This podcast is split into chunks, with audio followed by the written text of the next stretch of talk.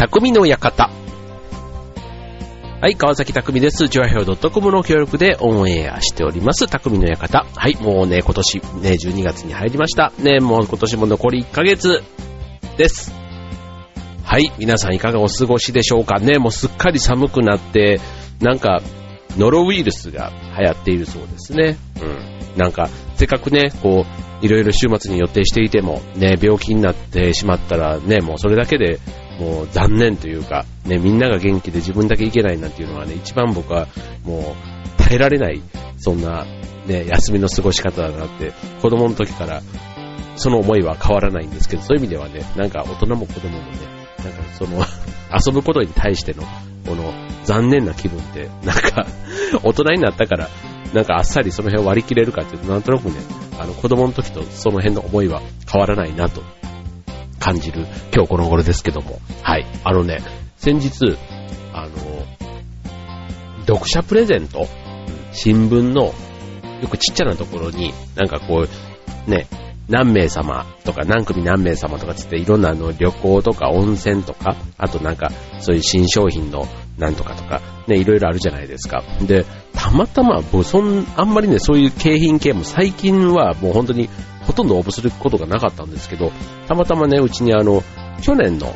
あの、年賀状というか、今年のね、もう年賀状も今準備をしているところなんですけど、去年のその年賀状で、えっ、と、書き損じ？うん。住所間違っちゃったとか、印刷裏表逆にしちゃったとか、なんかそういう、あの、で、結局出せなかったやつを、あの、切手かハガキに1枚5円出すと、あの、また新しいのに変えてくれるじゃないですか。で、それで去年、その書き損じをした年賀状を、まあ何枚かね、完成ハガキに変えてたやつが、そのまま1年間残っていたので、で、それで、その1枚をね、うん、その、まあ、使って、プレゼントに応募したわけですよ。うん。で、それはね、あの、えーっと、某有名ホテルの、えークリスマスディナービュッフェ券、そういうのをね、ペアで、ね、っていうやつに、まんまと当選いたしまして、イエーイっていうかね、うん、えーお値段にするとね、えー8000円強ぐらいなのかな、うん、4000いくらいだったと思いますわ、一人。うん、で、それで当たって、そう。で、ちょっとね、あの、クリスマスディナーに。と言ってもね、ペアじゃないですか。だからね、うちのね、当然あの、夫婦でもし行った場合には、当然漏れなく子供がついてくると。そうすると子供のビュッフェ代もお金がかかるわけで、うん。で、そうすると、あの、よくよくね、まあ子供のビュッフェって言っても、まあ決して安くはないわけですよ。そうすると、まあなんだかんだ言って、あの、ね、ちょっとした回転寿司とかに行ったのと同じぐらいお金が結局はかかっちゃうっていうところはあるんですけども、まあただね、えっ、と、今回それをね、クリスマスの日にちょうど日程をぶつけた結果、じゃあ今年はね、もうクリスマスケーキはなしでいいかと。うん。なし、その代わり、まあリッチなね、食事を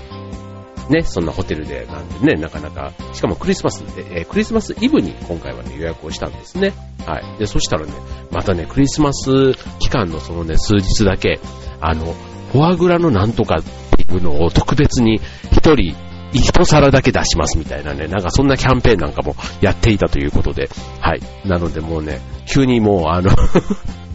気分はもう早くその時になんないかなともう楽しみでしょうがないんですけども、はい。まあね、今年あの、ね、年始早々に僕は今年は翻訳ですというのをね、こちらのね、匠の館でも大々的に公表して、こういうことはね、みんなにこう言った方が、なんとなくあの、悪運が来ないのかなっていう自分の中でのジンクスがあってですね、まあそのおかげか、ね、まあ年末、まあまだね、まあ残り1ヶ月ぐらいはありますけども、まあね、ここまでは非常になんか今年は今年でなんかいい年だったなっていう感じなんですけどね。はい。で、おまけにそんなね、あの素敵なプレゼントまであの、まあ、神さんに、なんかあんた、ちょっと、あの、なんかつきすぎてるじゃないけど、まあ、そんなつきすぎてて別にね、あの、ね、1億とかなんかそういうことが当たってるわけじゃないですから、まあ、数千円のものでも、まあ、ね、なんかそれでもすごいね、あの、喜んでしまう、この、なんか、多分ね、喜びのハードルが低いんだと思います。はい。多分ね、これね、別にあの、たまたま今回は食事券だったんですけど、これは別にね、1000円のなんかだとしても、多分それでもね、あの、まあ、元手がね、まあ、はがきと、あと、はがきに、そう、最近ね、あの、はがきで、壊ったら当たりやすいっていうね、そのなんか、はがきのプロの話をこのテレビで見たんですよ。あの、な、なんていうの、あの、えっ、と、まさに景品だけで食ってるみたいな人、うん、昔なんか電波少年でそういうのありましたよね。景品で食ってるみたいな。うん、でも、それでもね、なんか本当にすごい当てる人のコツみたいなやつをやっていて、あの、やっぱりね、その、まあ、今回は、あの、某新聞社の、まあ、読者プレゼントみたいなやつで、で、その最後に、あの、その新聞の感想も書いてくださいみたいなことが書いてあって、で、まあ、新聞の感想も一生懸命書いたんですよ。多分ね、もしかしたら、そういうのが聞くってテレビ、その、テレビでも言っていたので、うん、それが、やっぱり良かったのかな。なんか、ね、自分なりにはそんな風に振り返っているわけですけども。はい。まあね、そんなわけで、えー、まあ、このね、ある意味、運ということで言えばね、えっ、と、いろんなね、神様、ね、世の中いるわけじゃないですか。ね、その中でもね、特に、ね、えー、神様といって、なんとなくこう、分かってるようでよく知らない神様、七福神、ね、テーマにお送りします。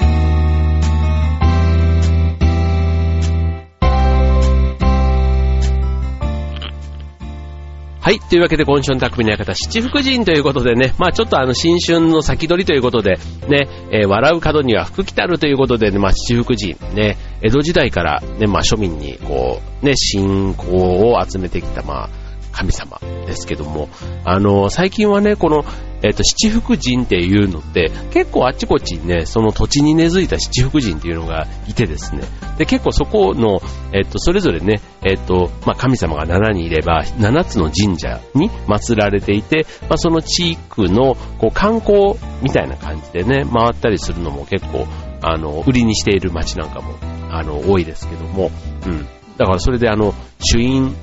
ってあるじゃないですか、あの、お寺が書いてくれるね。だからああいう朱印なんかも、あの、朱印のラリーじゃないけども、まさにあれをね、スタンプラリーの感覚でいけば、ね、そういうお寺の、こう、いろいろこう、うんちくなんかも、ね、自社仏閣って結構好きな人多いじゃないですか。うん。で、それで、ね、そんなのもちょっと一つ記念に、あの、押してもらってっていうのもね、すごくいいかなと思いますよね。はい。え、っと、まあこれね、あの、朱印帳って結構、あの、七福神だけじゃなくても、あの、四国のね、えっ、と、88箇所とかね、こう、いろんなね、お寺をやっぱりこう、順番に巡っていったりするところには必ずこういう朱印なんて、だ掛け軸とかでね、あの、うちの実家なんかにも結構立派なものがあったりして、うん、あの、ね、四国のやつなんかも本当に全部回れば1200キロぐらいあるんですかあれ。ね、なんか、そう。で、えっ、と、最速で一人で回っても50何日ぐらいはかかっちゃうっていうものらしいんですけども、ね、なんかこう、本当に時間がある、こう、ちょっとリタイアして、まだまだ足腰元気だぞという時にはね、一回なんかチャレンジしてみたいななんていうのも、ね、なんか年相応にそういうことに、こう、意識が向くようになるんだなって、なんか改めて思いますけども、はい。ね、そんなね、衆院なんかっていうのも集めてみるのも一つ楽しいかもしれないですよね。はい。えっ、ー、と、それでですね、えっ、と、七福神。まあ、せっかくですからね、七福神とはっていうところからちょっと今日はね、えー、話をしてみたいと思うんですけども、あの、まあ、七福神巡りって、そう、あの、実はね、お正月に行うものなんですって。うん。だから、あの、そう、別にあの、いつ行ってもまあいいっていうものでもあるんですけども、一応これはお正月のものと。で、あと七福神は、インドのヒンズー教と中国の仏教とか道教とか、うん、あと、なんか、えっ、ー、と、日本の、いわゆる土着信仰の宗教を超えた、なんか、その、神様の、要は集まりが七福神なんだそうです。うん、だから、えっ、ー、と、七福神の由来は、仏教の七難即滅、七福即生えっと、即滅びる、即生まれるっていう、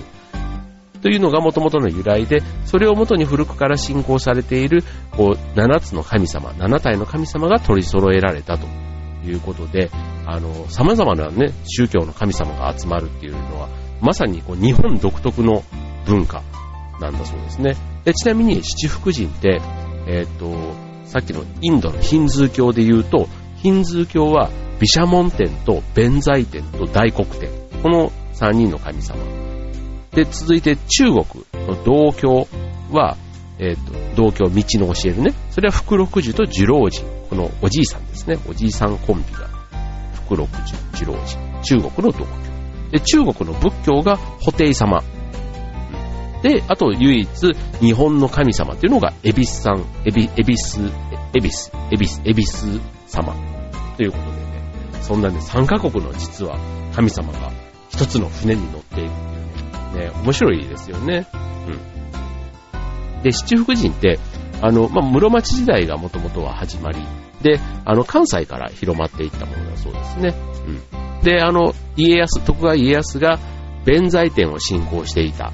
ということで関東でも広まって、えっと、吉宗の時代には、まあ、庶民にも広がって、まあ、お正月の慣習として、まあ、お正月の時にね、そういったお参りするというようなイメージになっていったということなんですね。はい。ということで、じゃあね、そんなね、3カ国にまたがる七福神なんですけども、じゃあ七福神ね、あの、特徴で言うとね、あの、ね、恵比寿様は有名かな？うん。なんか大阪でもエベスさん、エベスさんなんて言ってね、エビスさん、あとまあ東京でもエビスなんていうのもあったりするんでね、まあ、エビス。あとは、あの、弁財天もね、女性だけっていうことだから有名ですよね。うん。あとは、あの、太陽を持っているね、神様とかね。うん。あの、それぞれ、えっ、と、ね、有名ですよね。大黒様とかね。あの、小槌を持って、ね、頭巾を持ってるってやつとかね。はい。それぞれね、ちょっと意味があるので、次のコーナー、七福神にもう一段迫ってみたいと思います。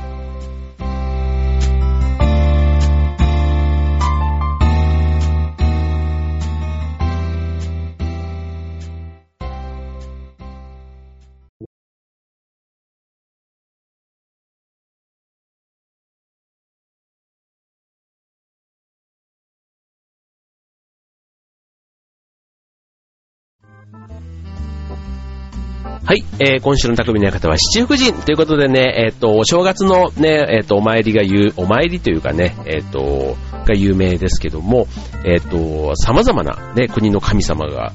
集まった七福神ということで、当然ね、え神様ね、7人いれば、えっ、と、お願いをしたい内容、ね、ご利益も、その神様によってそれぞれバラバラ違うんですね。だから、せっかくだな、ね、自分の願い事を得意なね、得意分野の神様に、まあ、お願いをかけて、ね、より多くのね、ご利益、ご利益を得たいなというところですよね。はい。ということでね、じゃあ神様はどんな人なのっていうところでね、はい、ご紹介したいと思いますけども、はい、えっと、まず、毘沙門天、ね、インドの神様で、えっと、ね、仏教では四天王の一人と言われるそうなんですね。うん。で、鎧をまとってるあの勇ましいね、えっと、槍とかもですね。はい。これね、えー、対岸成就、えー、悪魔幸福などっていうことでね、まあそういう大きなね、こう野望、野心とかを叶えてくれる、ね、勇ましい神様、毘沙門天です。続いて、弁財天、ね、弁天様とかいうことで、ね、こう一天という、こちら水の神様なんですね。うん。で、こちらはね、音楽とか、あと弁舌、あの、こう、喋りの方に優れていて、いわゆるあの、学芸全般と、あと財宝需要、ね、お金、ね、金運とか、そういったところのご利益があるということですね。はい。続いて、布袋様。ね、布袋様は、えっ、ー、と、こちらはね、えっ、ー、と、福、福運、まあこれも金運ですね。金運、あとは平和安穏、あと家庭流星ということでね、まあそういうなんか、えっ、ー、と、袋のね、こう中身がこうどんどんなんか数がたくさん欲しいものとかね、まさにあの袋の中にある服がたくさん入ってるっていうことで、はい、そんな、えっ、ー、と、繁盛系、うん、繁盛系っていうのもなんだ あの、たくさんあって、あの、嫌なことはないっていう、そういったものに対しての欲を、ね、欲じゃないな、願望を、願いを聞き入れてくれる。願いを、ね、すごいですね。はい。で、続いて、寿老人。ね、えっ、ー、と、ね、ちょっと、えっ、ー、と、寿老人はね、見た目なんて言ったらいいんだろうな。えっ、と、あの緑色のね、なんか頭巾とか、こう白い髭とかをね、あの、蓄えている。で、あの巻物とかね、あの杖をこう持ってたりするんですけども、えっ、と、まあ、病気を治したり、あと長寿、ね、えー、寿老人、寿のね、老、老いる神というところでね、病気を治したり、あとはね、えっ、と、延命とかね、長寿のね、健康安全を、まあ、司っている神様ということですね。で、続いて5人目、えっ、と、大黒天様。ね、えっ、と、こちらは、えっ、と、富と財、ね、五穀豊穣ということでね、えっ、と、まさにあの、頭巾と小槌をね、持って、こう、ね、こう、振れば、打ち出の小槌なんていうのはね、まさにこう、大黒天のね、えー、イメージから来てるんでしょうけども、はい。で、小槌と、あとは、えっ、と、小槌自体は、えっ、と、土、ね、地面と、あと命を育む大地を表しているんだそうですよ。はい。で、続いて6人目、福六十。ね、こちらはね、えっ、と、こちらも杖を持っていて、あの、胴体と頭の長さがね、ほぼ同じ。すごいね、あの、長細い顔をしてる神様ですね。うん。こちらもね、あの、寿老人と、あの、先ほど同じで、まあ、病気とかね、あの、長生き、健康安全とかっていうのを司っている神様。だから、福六十とおじいちゃん二人は健康系っていう風にね、覚えておくといいかもしれないですね。はい。で、最後、えっ、ー、と、日本の神様、ね、恵比寿様です。で、あの、太陽を抱える、ね、姿が、こう、漁業の神様っていうことでね、よくあの、漁師さんのね、船なんかにもこの、恵比寿さんの絵って、こう、ね、乗ってたり、あと、あの、恵比寿のビールとかにもね、こう、乗ってたりしますよね。はい。なので、あの、農民とか、商人の味方であるということで、商売繁盛とかね、あと旅行の安全なんかにも、えー、七福寺、えっ、ー、と、恵比寿様、効き目があるということでね、はい。ということで今、7人ざっとご紹介しましたが、ね、皆さんね、どの神様がね、今度行ってみますか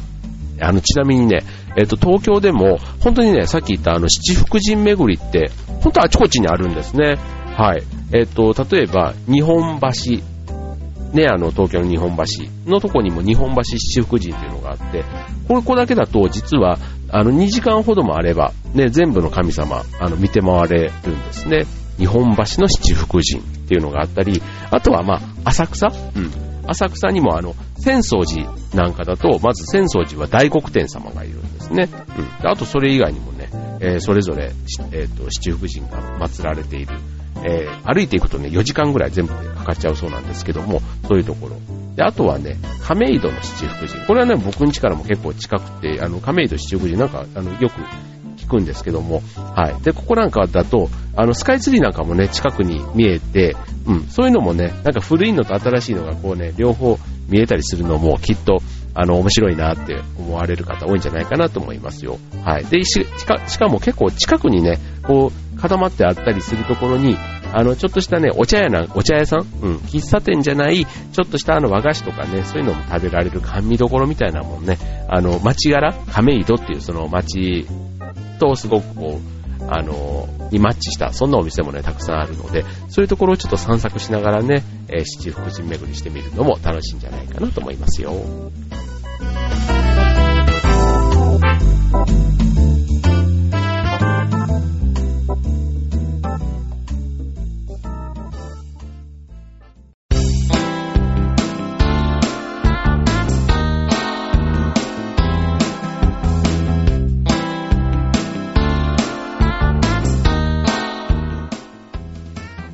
えー、匠の館、終わりが近づいてまいりました。ということで、今週はね、えー、七福神ということでね、えー、と、で、福神漬け、ね、え、カレーのお供で、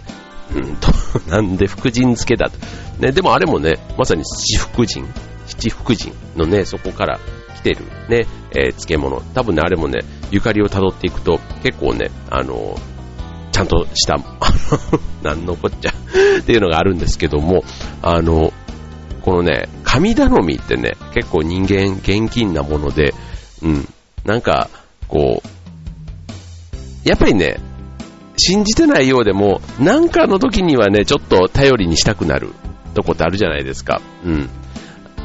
僕はね、結構そうで、で、まあ、今年がね、僕は厄年だったんですけど、やっぱりね、無事何もなく、まあ、まだね、今年ちょっとありますけど、まあまあ、平和に比較的来れてるのかなっていうのもね、なんかまあ4月に行った役払い、役役で良かったのかっていうのもありますけども、まあちょっとね、また今度ね、春、ななんとなくね、自分の中ではこう1年間を有効、なんか年度をね、あの、勝手に1年間という区切りで、うん、勝手に年度で、その、役除けの効果があると信じているので、まあ、年明けもね、引き続き3月までは今のね、神様にお世話になろうかなと思ってるんですけども、はい、えー、と、またね、えー、次、後役がね、この後控えていますので、で、4月からはね、また、ちょっと、ね、神様にもちょっと一度リフレッシュしていただいて、はい、新しい神様をうちにお迎えしたいなと思っているわけですけども、はい、ね、なんかそういうのもね、ちょっと心の拠り所としてあるっていうのがね、もしかしたらいいのかもしれないですね。うん。なんかこう、宝くじとかね、ああいうのもね、えっ、ー、と、まあ、ちょっと七福神って言うとなんか宝船に乗ってるイメージもちょっとあったりするから、今宝くじっていうので、えー、思いついたんですけど、ね、今ちょうどあの年末ジャンボをね、えー、ちょうど売り始めてるじゃないですか。うん。で、あれもね、まあ、結果的にね、外れると残念な気持ちに当然なるんですけど、やっぱ持ってる時はね、ちょっとどうなるかなって、ちょっとその嬉しさがね、ね、2、3週間続くじゃないですか。で、それがなんかこう、なんていうの、夢を買ってるみたいなね、風に言う人もいますけども、はい。なんかそういうのもね、えー、もしこれでね、なんかちょっと一攫千金とまでは言わないまでもね、数万円でもね、まあ元を取れるプラスアルファみたいな感じでね、えー、当たればなんか、やっぱり神様ちょっと信じたくなるね、ところでありませんか？はい。まあ、ね、七福神、ね、近くにもたくさんね、えー、そういう回れるお寺、神社、お寺じゃない、神社、ね、あったりしますから、うん、もしね、皆さんのお近くに、ね、その七福神、ね、祀られてるところがあれば、ね、ぜひちょっとね、この初詣、ね、年末年始の初詣なんかでもね、ちょっと訪ねてみるといいかもしれませんよ。はい、というわけで今週の匠の館、ここまで。バイバイ。